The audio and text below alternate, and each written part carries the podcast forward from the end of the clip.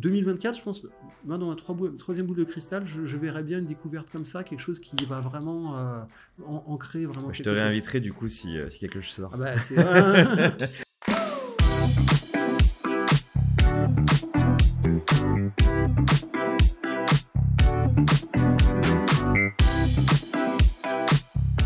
Aujourd'hui, bah, j'ai le plaisir d'accueillir euh, Benoît Rigaud de chez Chanel. Donc, Benoît Rigaud est directeur de l'innovation technologique chez Chanel. Bonjour Benoît. Merci Rémi de me recevoir.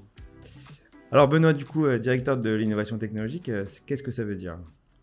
Alors, c'est d'être en charge dans une grande entreprise de la déferlante de tout ce qui est technologique, qui n'est pas le produit lui-même, parce que Chanel est une entreprise qui fait beaucoup d'innovation sur ses produits eux-mêmes. Hein la mode, la parfum beauté, l'horlogerie, toutes les matières, euh, les responsabilités euh, d'entreprise euh, pour les matières aussi éco-responsables. Et ça, c'est pas mon domaine. Moi, je suis sur tout ce qui est le domaine du digital. Donc le digital, c'est la continuation de tout ce qui est le dot-com, tout ce qui est les applications mobiles, mais avec d'autres moyens, avec les moyens que sont l'intelligence artificielle d'abord, les sujets aussi émergents de blockchain, même si l'entreprise n'a pas forcément été totalement pour l'instant convaincu, à pas forcément passer le cap, mais c'est d'abord de se poser des questions, d'abord de comprendre, euh, pouvoir entretenir le dialogue et pouvoir euh, se lancer. Et puis, euh, plus récemment, on a développé tout un pan sur le sujet de la 3D temps réel, de la réalité augmentée, ce genre de choses, les nouvelles formes de storytelling qui forment ben, un petit peu, on va dire, le pendant de l'IA, même s'il y a plein de mélanges avec l'IA, et puis de, ce qu'on pourrait dire le post-métaverse. Alors Benoît, du coup, comment euh, raconte-nous un peu ton histoire Comment tu es arrivé chez Chanel? Qu'est-ce que tu as fait avant? Comment, comment tu as atterri chez Chanel? Alors j'ai déjà un petit parcours chez Chanel, ça fait 12 ans que je suis chez Chanel, donc euh, ça, va vite. Quelques années. Voilà, j'ai eu deux vies. Je me suis d'abord occupé euh, justement des plateformes technologiques du dot-com. donc moi je suis un professionnel de l'univers dot-com. J'ai fait toute ma carrière en fait dans cet univers.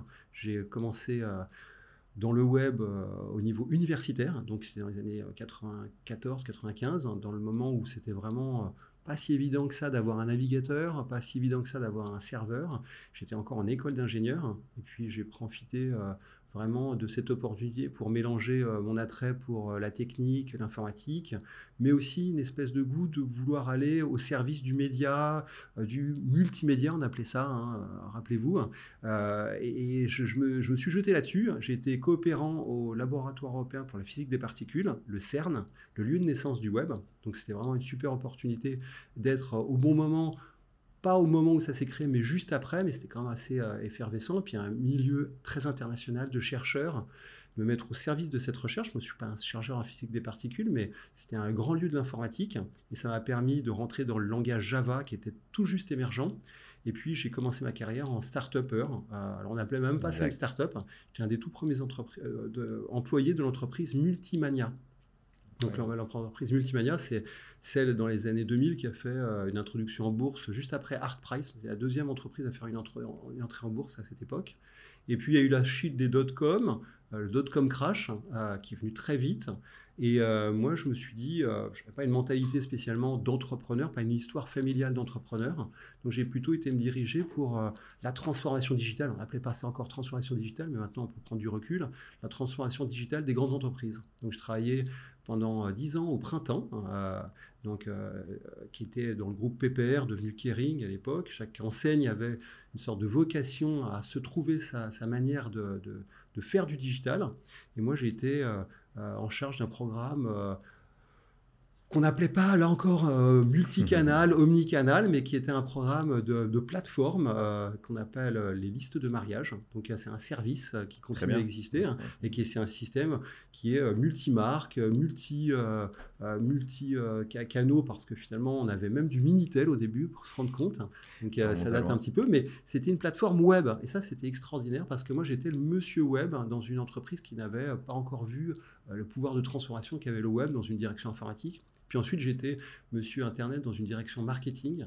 Donc j'étais aussi euh, au service de cette euh, réflexion de comment engager le client, euh, newsletter, mais aussi dialoguer avec les marques, puisque le printemps, c'est une plateforme de marque. Puis j'étais au service de la croissance de cette entreprise et de sa transformation dans le luxe.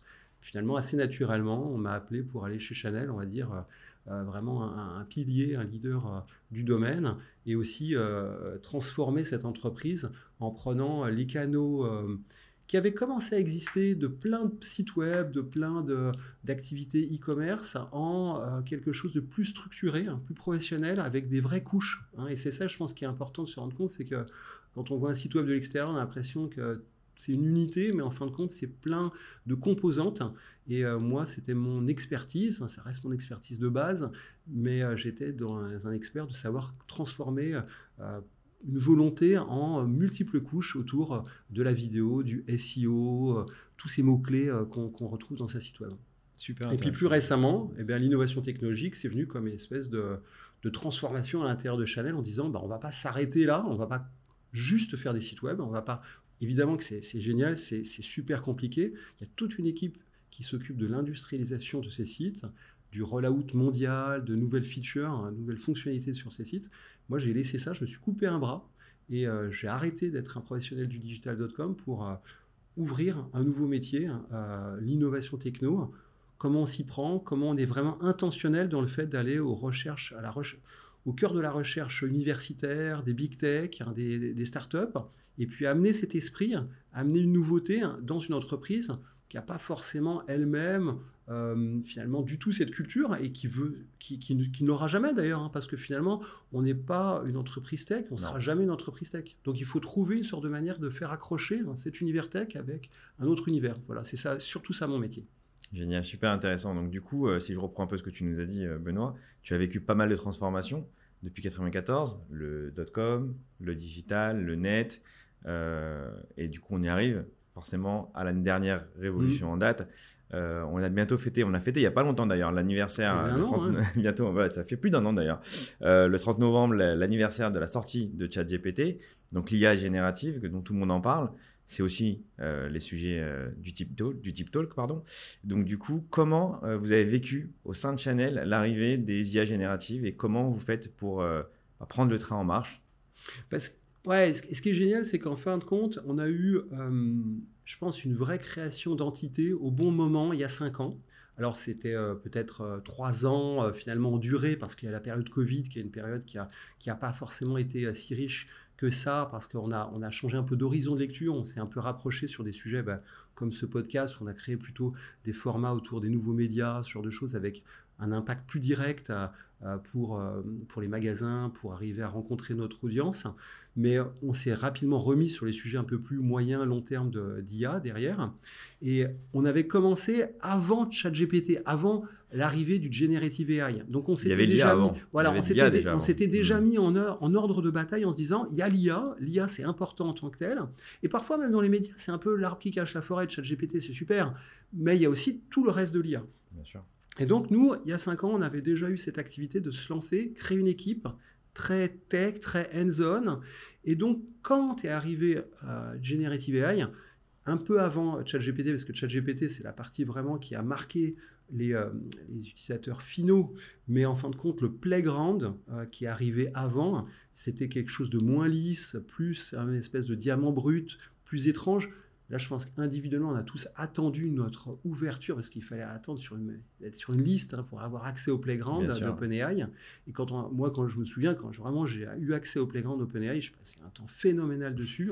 Et j'ai eu des discussions incroyables avec la machine. Et là, je me suis dit, waouh, là, c'est vraiment, il y a un truc qui est vraiment. Euh, qui va vraiment déferler totalement. J'ai eu peut-être une petite erreur. J'ai pensé que c'est surtout l'image qui allait remporter en fait la, la bataille. Avec pensé, Ouais, j'ai pensé qu'en fait, compte, ça serait quand l'image allait fonctionner que le monde allait se rendre compte. Et en fin de compte, non, c'est quand même le texte avec ChatGPT. Évidemment, je pense que tout le monde était vraiment ébloui par l'image, mais c'est resté, je pense, une espèce de performance qui n'a pas été comprise. Je pense que les gens sont restés sur l'idée que c'était des espèces de patchwork d'images. Et c'est que quand le texte est arrivé que là, on a compris que c'était vraiment de la génération mhm. euh, brute. Texte ou image. Texte ou image. Enfin, euh, non, mais texte ou texte. Texte ou texte. Euh, texte ou texte. Parce que, vraiment, sur mhm. ChatGPT, que, que vraiment le, le le, le, commun des mortels qui n'est pas dans la technique a eu la, révélation. Mais donc nous, c'était super d'être dans cette période à la fois déjà started, constitué, avec des professionnels de la techno qui voulaient être dans une démarche d'innovation, avec un début d'audience dans l'entreprise, avec une structuration qui permet d'accélérer. Et donc, c'est ce qu'on fait maintenant depuis, depuis trois ans. Et puis, ce qui est génial, c'est que, je dis c'est l'arbre qui cache la forêt, mais c'est un super cadeau pour notre univers parce que c'est ce qui permet aussi de mettre en avant en fait, la puissance de l'IA de manière générale. C'est-à-dire que c'est un, un, super VRP mhm. pour arriver à entretenir des dialogues et parfois faire des projets qui ne sont pas de chat GPT, mais qui sont des projets d'IA. On y reviendra du coup sur les projets. Si on parle un peu de justement d'innovation, d'initiative au sein de Chanel, est-ce que tu peux nous citer, euh, sans dévoiler les secrets de l'entreprise, quelques euh, initiatives euh, en IA que vous avez aujourd'hui chez Chanel? Alors, nous, on a décidé, parce que quand on regarde, c'est marrant parce que tu peux chercher euh, Google Images, euh, souvenez-vous, euh, tu peux chercher IA, machine learning, et tu tombes sur plein de diagrammes avec des cercles. Qu'est-ce qui est à l'intérieur duquel? Est-ce que le machine learning est dans l'IA Est-ce que l'IA est autour du machine learning? Bon, donc on a, on a fait cut de bullshit, on, on a décidé d'arrêter le côté peut-être trop cérébral dessus et d'accepter l'idée que dans le langage public, dans le langage interne de la société, tout le monde appelle ça IA. Donc, il faut arrêter de vouloir convaincre un monde incrédule que le machine learning. Bon, stop. Donc, on s'est dit, tout ce qui n'est pas IA, c'est ce qui est data, c'est ce qui est reporting. Donc, euh, ça, c'est pas de l'IA. Après, on a fait trois morceaux d'IA. On a pris un morceau qu'on a appelé Advanced Analytics. Donc, c'est des forecasts, du clustering, c'est des mathématiques. C'est des mathématiques qui restent des mathématiques avancées, mais c'est des choses qui existent sur étagère depuis des dizaines d'années, sauf que nous, on n'a pas cette culture chez Chanel. On a une mhm. culture de l'intuition, on a une culture de la créativité. Et donc, il y a plein d'entreprises qui savent déjà très bien faire ça, mais nous, il faut qu'on apporte cette culture, qu'on la booste et qu'on provoque l'adoption. Ça, c'est le premier bucket, le premier, premier morceau d'IA qu'on a. Le deuxième morceau, c'est tout ce qui est machine learning et qui est l'intelligence étroite. Donc, euh, ça va être des réseaux de neurones, mais ça va être des réseaux de neurones spécialisés je vais répondre à ta question, je vais aller vers les, exemples, rassure-toi. Vas-y, vas-y, vas-y. Et le troisième morceau, ben, c'est de Generative AI. Et là, c'est vraiment, on est dans l'horizon euh, le plus lointain d'innovation parce que la techno n'est pas, est pas sèche et on ne sait pas forcément exactement à quoi ça sert totalement d'un point de vue Et pour illustrer ces trois morceaux, j'y viens, on, a des, des, réalisations qui sont quand même assez différentes les unes des autres. Dans un domaine d'advanced analytics, mathématiques, on a par exemple l'optimisation des temps euh, des employés en boutique. On peut se dire que dans une boutique donnée, on va avoir des compétences différentes, des salariés qui savent parler anglais, chinois, qui ont déjà travaillé le week-end d'avant, qui ne peuvent pas retravailler, etc. Tout un ensemble de contraintes. Ce qui peut être fait au doigt mouillé hein, provoque énormément de biais, provoque énormément en fait de potentiellement de, crispation dans l'entreprise. Bon, bah, passer à quelque chose qui est complètement mathématiquement en fait une diminution euh, vraiment de la, une réduction en fait, à l'optimal de la contrainte, c'est génial parce que les machines sont infiniment meilleures que nous, on retire les biais, on peut discuter en fait des, priorisations qu'on donne, et ça c'est une manière d'optimiser les choses. Ça c'est typiquement euh, un cas d'illustration. Ce qu'on fait dans ce domaine aussi, c'est qu'on fait de la bioinformatique. Euh, la bioinformatique, c'est tout ce courant qui vient faire de la biologie, mais avant d'aller trop vite vers le tube à essai, vers les essais sur la peau, puisque nous, on est mhm. une entreprise qui fait aussi du soin, des choses comme ça, et donc il y a plein d'essais euh, cliniques, on va dire presque cliniques, autour de ces univers-là, eh bien ça veut dire que on, va essayer d'aller plus vite pour essayer de diminuer hein, cette dernière partie qui est longue à faire. Arriver à savoir si un mélange de molécules a des chances d'être un bon hydratant pour la peau ou un moins bon hydratant pour la peau, convenir ou pas convenir plein de choses. ça, les machines le font très bien. Bah, il se trouve que la machine, elle a une certaine part d'intuition qu'a un expert, mais l'expert a des biais, euh, ne connaît pas forcément l'historique de tous les cas qui ont été utilisés, et donc on est arrivé à mettre en place des choses qui permettent de réduire ça et de donner en fait des outils à des formulateurs pour essayer d'aller uniquement sur des essais humains, des essais sur la peau pour un nombre réduit de cas et donc euh, coûter beaucoup moins cher. Ça me fait penser euh, à la création de nouveaux matériaux qui a été découvert avec les IA. apparemment, ils ont gagné 700 ans par rapport à ce qu'ils pouvaient faire. Ouais, alors là, je crois que ça va même encore plus vite, hmm. encore plus loin, parce que là, je crois qu'on est vraiment dans le domaine génératif avec... Mais en effet, on est, dans le, on est dans le même genre de science, une science dans laquelle on s'intéresse peut-être pas exactement à savoir pourquoi. Et ça, bon, alors certaines personnes, des, vraiment des, un peu des, scientifiques euh, il, en faut aussi, hein, qui, cherchent à savoir comment fonctionnent les choses, sont un peu frustrés parfois parce que finalement c'est un, un, truc de technicien qui est de dire bah, finalement euh, ça marche mais on ne sait pas très bien pourquoi, mais la mmh. machine arrive à, à intuiter euh, des résultats. Donc ça c'est dans le domaine de l'analytique avancée c'est déterministe, mais ça reste quelque chose un petit peu quand même compliqué à faire. les choses qu'on a la, bioinformatique, ça, tend vers ça. Il y a quand même un petit peu de réseau de neurones aussi dans certaines parties. Là où on va vraiment résolument plus dans le côté deep learning, c'est tout ce qu'on fait autour du visual search. On est une entreprise très visuelle, on fait beaucoup de produits, de choses comme ça. Il y a la contrefaçon aussi. Donc, c'est important pour nous d'arriver à pouvoir facilement, comme une capacité de base, reconnaître nos produits. C'est tout bête, mais reconnaître nos produits, bon, bah, c'est ce que font des Google Images, ce que font, des, ce que font parfois certains sites e-commerce multibrand, nous, il faut qu'on le fasse encore mieux pour nos propres produits. Et donc là, on est vraiment sur du deep learning, euh, sur les réseaux de neurones, mais sur une intelligence étroite. On ne demande pas de savoir-faire à la plus haut temps, on demande à savoir faire ça. Ça demande beaucoup de données. Hein. On a un vrai problème de données aussi. Il faut capter cette donnée parce que Chanel, on fait peu d'images de très très belle qualité. Maintenant, il faut plus d'images de qualité qui sont pas si importantes ça. C'est plutôt utiliser justement les IA images pour, euh, pour améliorer les images, parce que j'avais on est obligé de le faire. Ouais, non, c'est bien vu. On, se retrouve dans une situation où maintenant, en fait, pour pallier en fait à, la, à des, parfois des manques d'images de base mmh. de l'entreprise, on est obligé de faire de la data synthétique euh, pour essayer de trouver euh, plus de diversité, créer des corpus qui permettent d'apprendre aux machines. Donc il y a cet effet aussi de constitution fait d'une mmh. base. Et puis dans le troisième domaine vraiment, alors là j'ai couvert donc la dance analytics, les sujets plus classiques de machine learning. là, pour aller vraiment résolument dans le générative, générative AI, là, il faut rester raisonnable. On est quand même, c'est très exploratoire encore. Donc, euh, on n'est pas, il n'y a pas de, décision définitive de produit qui est sorti. La seule chose, c'est que pour moi, je tiens absolument d'abord à aller vers donner accès à la technologie. C'est vraiment le truc le plus important pour moi, c'est dire, c'est tellement important ce qui se passe qu'il faut aller vite vers un accès pas forcément généralisé tout de suite, mais un accès aux bonnes personnes de l'entreprise à ces technos. Donc on a créé une instance de ChatGPT, un secure ChatGPT. Je pense que j'ai vu beaucoup de grands noms d'entreprises qui faisaient de même sur la technologie d'OpenAI, sur les accès que nous forme euh, Azure de Microsoft. Ça nous permet d'avoir un outil qui est interne à l'entreprise, qu'on peut commencer à moduler avec des connaissances spécifiques, des interfaces spécifiques, dérivées, spécialisées, et mmh. surtout entretenir un dialogue mmh. avec des business cases, avec des business owners, avec le juridique, avec les RH sur les conditions nécessaires, suffisantes pour, pour déployer ce genre de techno. Donc ça, c'est, on est encore balbutiant parce qu'on n'est pas sur le case direct, mais on est plutôt sur donner accès à la technologie pour engager la discussion. Ok, c'est super intéressant. Du coup, oui, un, un chat GPT en interne ça permet de sécuriser déjà en termes de données. Et, euh, et toutes ces initiatives sont très intéressantes que tu, que, nous, que tu nous as citées. Est-ce que euh, aujourd'hui tu parlais de, data, parce que la data ça reste quand même le cœur du réacteur. Si on a des bonnes data, on peut faire de la bonne IA. Euh, est-ce que vous êtes une entreprise data driven, data centrique, c'est la question, data mesh, je ne sais pas comment vous êtes organisé. Je pense que tu connais le. non, mais je, évidemment que Chanel n'est pas une entreprise leader dans un domaine, on va dire, de la, structuration de la data. Encore une fois, on est une entreprise qui est une entreprise de création, d'abord, une entreprise de relations clients, une entreprise très humaine sur, sur un feeling aussi.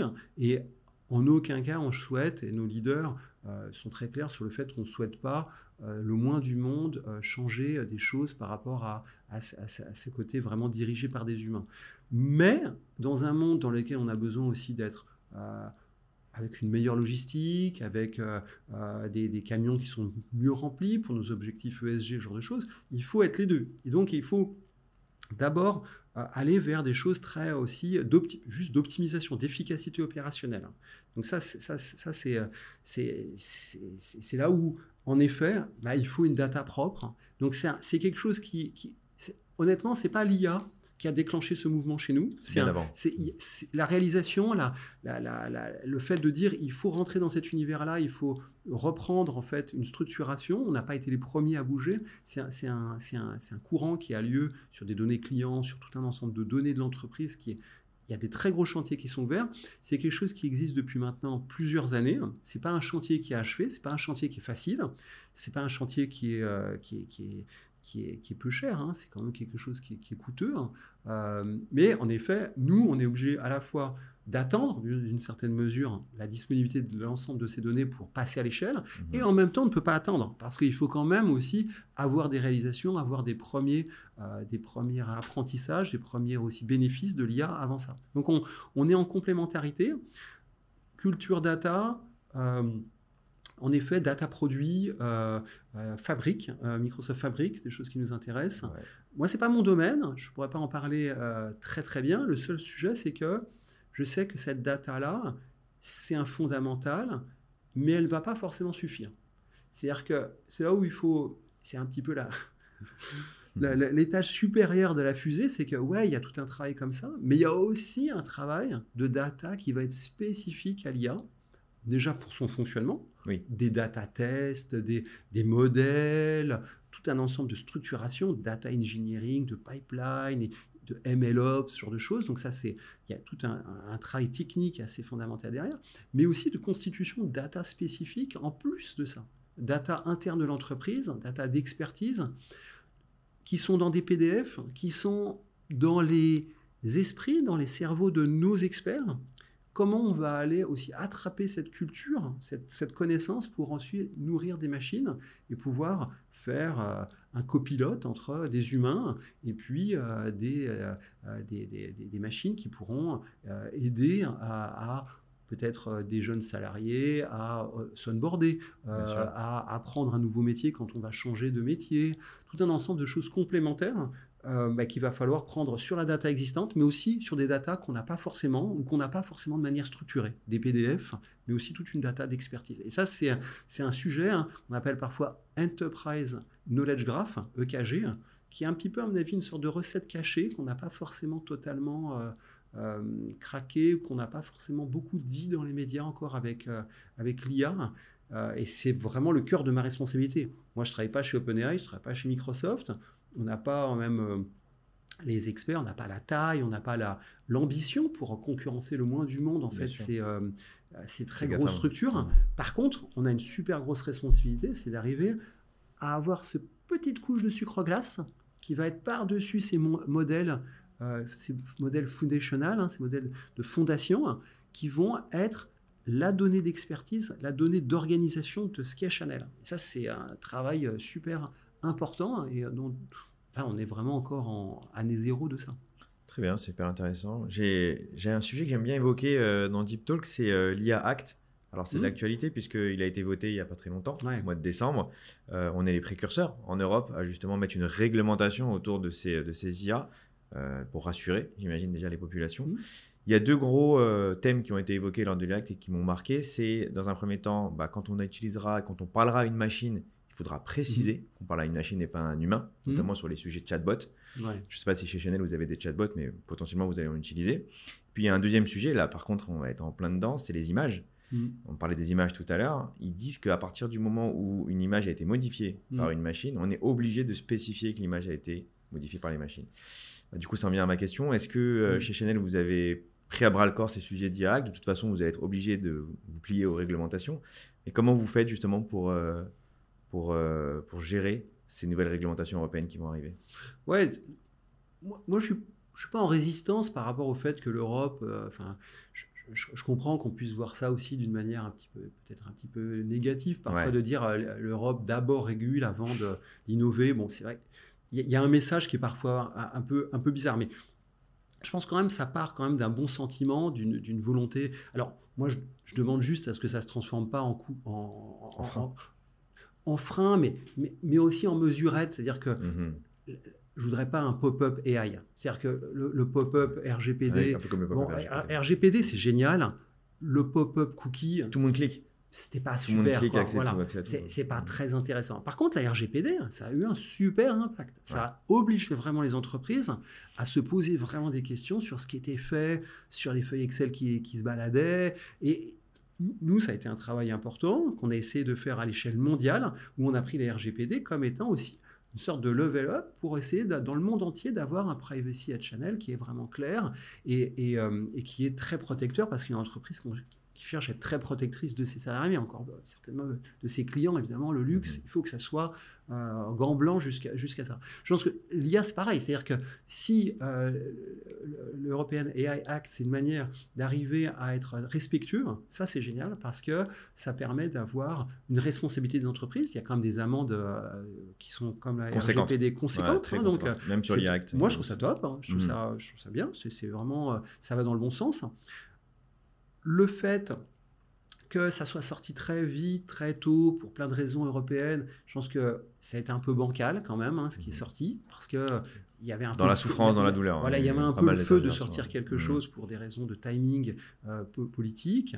Euh, le fait que euh, certaines zones d'utilisation de l'IA étaient considérées comme off-limit, je trouve ça bien. Je trouve qu'il y, y, a plein de choses, on peut pas. Il faut savoir dire non, on ne fait pas.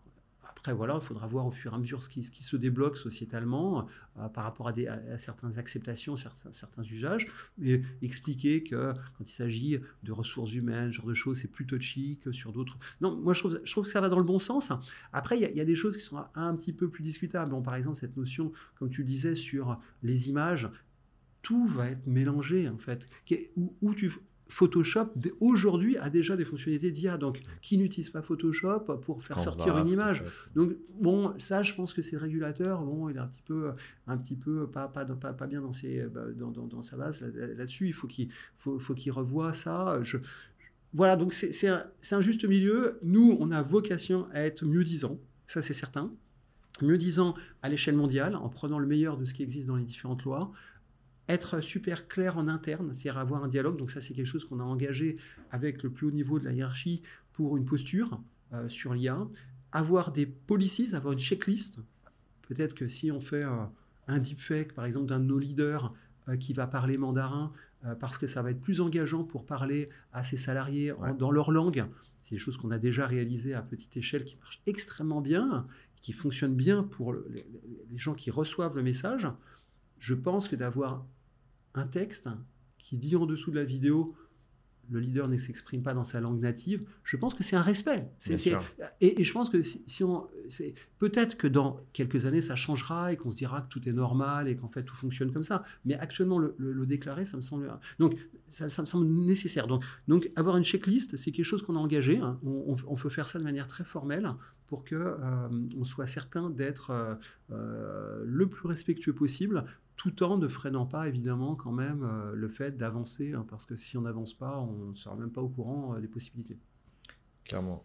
Euh, si on parle un peu d'avenir, du coup, tout le monde se pose l'avenir, tout le monde se pose la question plutôt sur 2024, 2025, 2026, quel sera le futur des IA Ça va tellement vite, on n'arrive pas à suivre. La boule de cristal.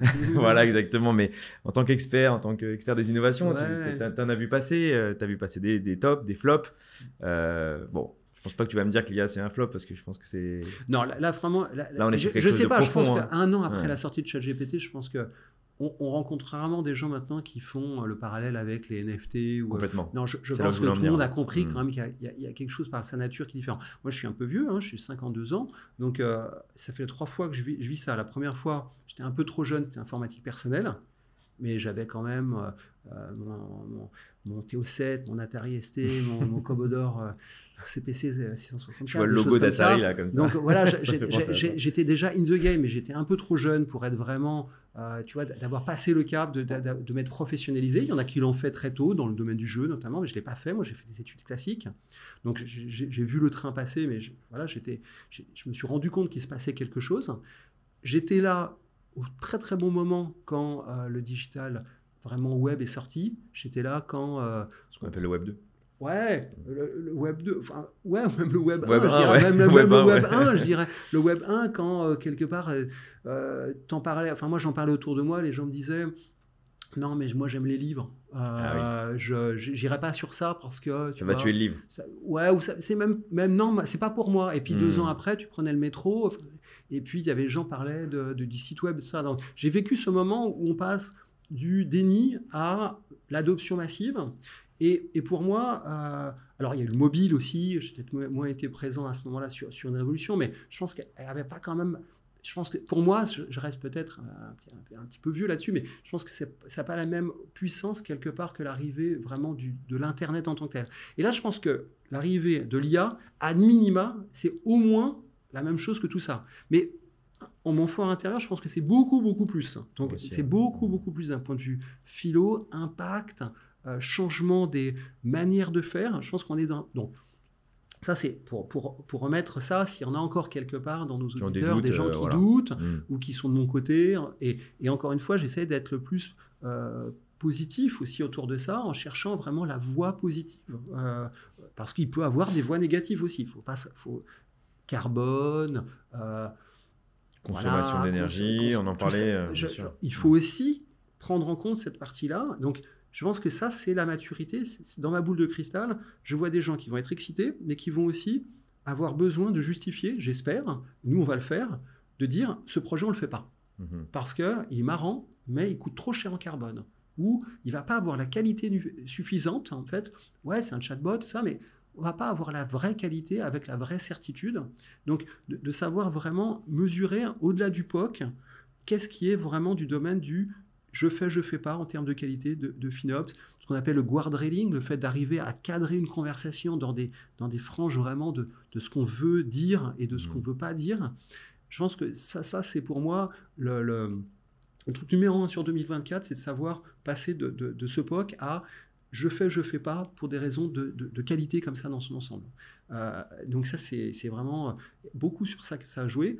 Le, deuxième élément, bah, c'est quand même pour moi vraiment connecté à celui-ci, c'est oui, ça marche, mais est-ce que ça marche pour mon entreprise avec ma connaissance de mon entreprise, mon ton de voix, mhm. mon, mon, ma, connaissance vraiment fine des produits? Et là, il va avoir une réalisation que ce qu'on a fait en POC avec ce qu'on appelle les RAG, RAG, c'est-à-dire c'est on indexe une connaissance un petit peu un PDF et on l'injecte dans euh, un, un large langage modèle comme ChatGPT. Oui, c'est bien, mais probablement on va s'apercevoir qu'il va falloir quand même être un tout petit peu plus subtil pour que ça marche vraiment bien.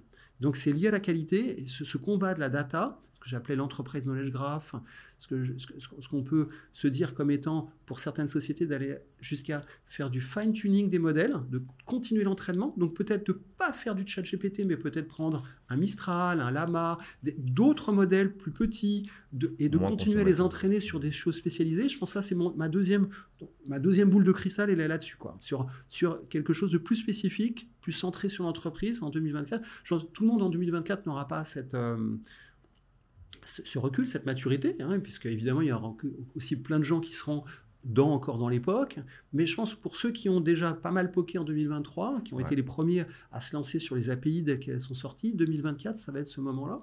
Tu crois au modèle open source du coup? Alors j'espère, j'espère la Alors moi, j'appelle de mes voeux que la diversité soit là et qu'on n'ait pas une IA, mais qu'on ait plein d'IA différentes qui, qui, euh, qui, répondent à plein de sujets différents, qui soient plus ou moins euh, intelligentes sur des domaines qui sont D'ailleurs, l'AMA 2 s'est mis sur Hugging Face. Ouais, ouais, il y a, y, a, y a, plein de choses positives. Microsoft a sorti Phi 2. Il y, a, plein de, y a plein de messages positifs.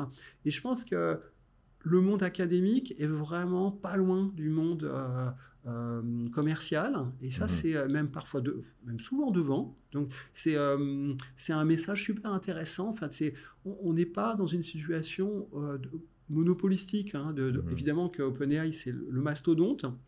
Mais d'un point de vue citoyen, c'est intéressant de voir qu'il reste des voies, qu'il reste des possibilités d'action. Après, bon, voilà, il peut avoir un effet d'accélération, d'AGI. Alors, ça, je pourrais peut-être mettre dans la troisième boule de cristal. moi, je, alors, moi, j'ai J'ai 52 ans. pas 2024. Hein. J'attends, j'attends ça quelque part. J'attendais ChatGPT, j'attendais en fait ce niveau de qualité, le test de Turing, ce genre de choses je désespérais de le voir de mon vivant. Donc, le fait de le voir, déjà, pour moi, je, me dis, ouais, c'est bon. Je, peux partir. je peux partir.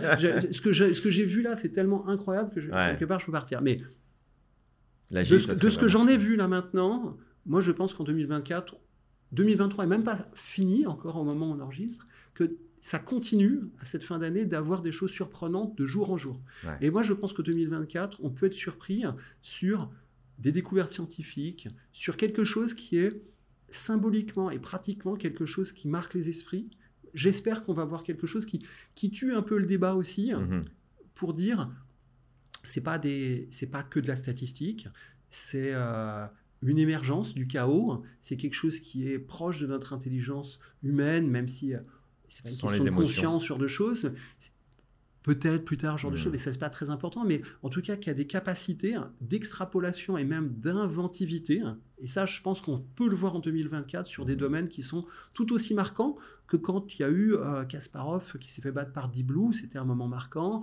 Euh, quand on a eu la même chose pour le jeu de Go avec, du, avec des intelligences plus de type deep, deep learning, alors que le jeu, de- euh, le jeu d'échecs, c'était plus la brute force de- du calcul. 2024, je pense, moi, dans un troisième boule de cristal, je, je verrais bien une découverte comme ça, quelque chose qui va vraiment euh, en- ancrer vraiment Je te chose. réinviterai du coup si, euh, si quelque chose sort. Ah bah, voilà. On verra en 2024. Et puis quelque chose. Alors, si, si tu veux ma quatrième boule de cristal, Ouais. j'en ai une quatrième. Ah, vas-y, vas-y, vas-y, dis-nous. hein. Mais alors, c'est complètement en dehors de ma zone de confort, mais alors je. Et, et c'est quelque chose que, vra- vraiment, je dis ça, mais c'est c'est une pure intuition. Je pense que le monde de la robotique a été euh, super, super limité ces dernières années parce Complètement. n'avait aucune forme d'intelligence vraie dans son, dans son fonctionnement. Et, et- et pourtant, des gens ont fait des prodiges. hein, les Boston En Asie, Dynamics, choses aussi, ouais. ah, voilà, Boston Dynamics a ouvert la voie sur des trucs incroyables. Mhm. On voit en Asie des choses avec euh, deux francs six sous, parfois même d'université. Moi, j'ai vu Ouais. des travaux d'universitaires, d'étudiants qui font des trucs dingues. Je pense que quand on va faire l'équivalent du large language model sur le large motion model, Mhm. large behavior model, j'ai vu aussi écrire, je pense que ça va donner une capacité à ces machines qui commencent à avoir quand même une, une forme physique suffisante pour, pour bouger, d'autonomie Sauter pour passer des parcours, on a vu ça. bah, lui donner une intelligence sur la situation, la table, euh, la personne humaine, le micro, pour savoir évoluer autour de nous et rendre un service. Je pense que 2024, c'est pas le moment où ça va être utilisé. Euh, on, voit Tesla, Tesla et son robot. Tout ça, ça reste des protos. Je, je dis pas qu'on va, on va pas faire à tout carte et recevoir son robot chez soi, mais commencer à avoir des robots qui sont plus que des espèces de, de démos de Boston Dynamics, mais qui savent évoluer dans un univers com- complet, construit. Ça, je trouve que c'est euh, quelque chose qu'on pourrait voir assez vite hein, dès 2024. Alors, pas quelque chose qui me, qui, qui- sur lequel j'ai j'ai le moindre euh, action au, au quotidien dans mon travail, mais quelque chose de, de Ouais, passionnant, c'est passionnant. passionnant à voir C'est passionnant parce qu'en tant que passionné sur la, sur la, sur la technique, euh, c'est vrai que de voir ça arriver et émerger euh, 2024, même 2025, ça serait incroyable. Ouais. Incroyable. Euh, pour finir, euh, on, a- on arrive sur la fin du podcast. hein. Euh, bah, tu sais que je dirige la, la société Unique, hein, qui est un cabinet de conseil. Du coup, si un de nos collaborateurs nous écoutait, euh, je l'espère d'ailleurs, quelle serait la qualité pour intégrer tes équipes? Benoît, quelle serait la qualité première pour intégrer tes équipes? Alors, c'est marrant parce que ça rejoint complètement ce que je disais aussi sur la dialogue qu'on doit avoir avec euh, des étudiants, des, enfants, des élèves euh, autour de nous. Je pense que dans un monde euh, qui bouge au point euh, qui bouge actuellement, je ne vais même pas parler de passion parce que c'est vraiment. euh, là, c'est une évidence qu'il faut, il faut quand même être quand même particulièrement Passionné. concerné par le sujet. Donc, Bien ça, sûr. je vais le tenir pour acquis parce que sinon, je ne pense pas qu'ils iraient chez Unique non plus.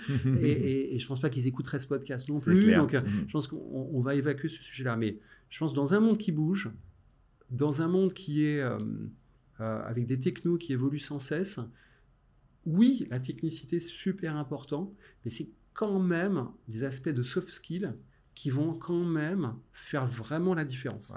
C'est-à-dire que et, et- et- et je dis ça avec le plus de possibilités de diversité. Je ne cherche pas forcément que des gens qui vont vouloir euh, faire euh, du podcast ou euh, qui vont s'exprimer très bien en public. Ou... C'est pas des soft skills caricaturaux comme ça. C'est la volonté de travailler en équipe, la volonté de comprendre une marque, Ouais. de dire j'arrive chez quelqu'un parce que quand on est prestataire en régie, dans différents contextes, bah, il faut s'immerger à chaque fois dans des contextes complètement, différents Complètement différent.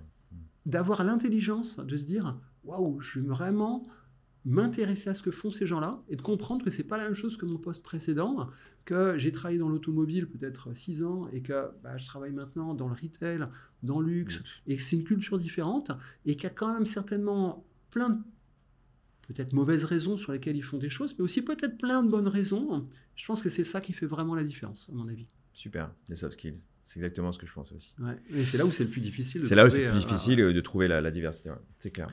Bah, du coup, pour finir, euh, on aime bien chez Deep Talk aussi euh, demander à nos, nos invités quel était leur dernier bouquin qu'ils ont lu. technologique, pas technologique. Si tu peux nous citer un de tes derniers ouvrages. Alors, qu'est-ce que je, de quoi je pourrais vous parler euh, moi, du coup, je parlais des enfants et ma fille euh, passe le bac français, donc ça me remet en fait dans, dans un, climat peut-être peut-être plus de réflexion autour des œuvres marquantes, tu vois, des siècles passés, et moins de la déferlante, de la nouveauté. Et tu vois, ça m'a amené à me replonger dans l'œuvre cinéma et livre To Kill a Mockingbird, donc, qui est, un, livre qui est très connu aux États-Unis sur euh, la ségrégation, le racisme et ce genre de choses, et raconté dans les yeux d'un enfant. Et euh, on a utilisé avec ma fille euh, ChatGPT, il ne faut pas le dire, pour, regarder, pour se poser des questions, structurer des fiches aussi pour, pour, mmh. pour, réviser le bac. Et ça marche très bien. Et aussi, ça marche pas, pas bien pour plein de raisons. Et il y a quand même quelque chose d'émotionnel dans ce, dans ce livre, dans dans, qui transparaît très très bien dans le film, qu'on retrouve pas du tout quand on discute avec ChatGPT encore actuellement. Donc il marque, qui marque aussi une distance. Mhm. Ça c'est intéressant de, de, le creuser. Et puis euh, ce mélange comme ça humain, euh, je me suis dit heureusement qu'en fait l'école continue à bien accentuer ça là-dessus, parce que c'est comme ça qui va rester aussi. C'est-à-dire que quand tu prends quand même euh, du recul, tu dis dans un monde qui bouge autant, on parlait de soft skills, mais comment on les construit ces soft skills? C'est pas en lisant de la littérature technique, et c'est surtout pas en lisant euh, des, les 10 conseils pour être mieux performant, ce genre de choses hein, qu'on trouve sur Twitter et LinkedIn.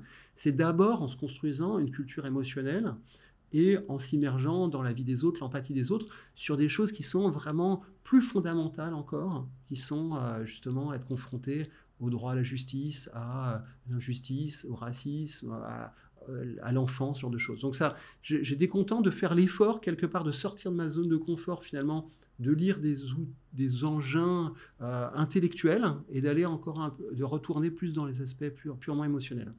Passionnant. Merci beaucoup Benoît, merci pour cette intervention, merci pour avoir accepté l'invitation. Merci de ton invitation. Et euh, bah, je vous souhaite à tous et à toutes une bonne fin de journée.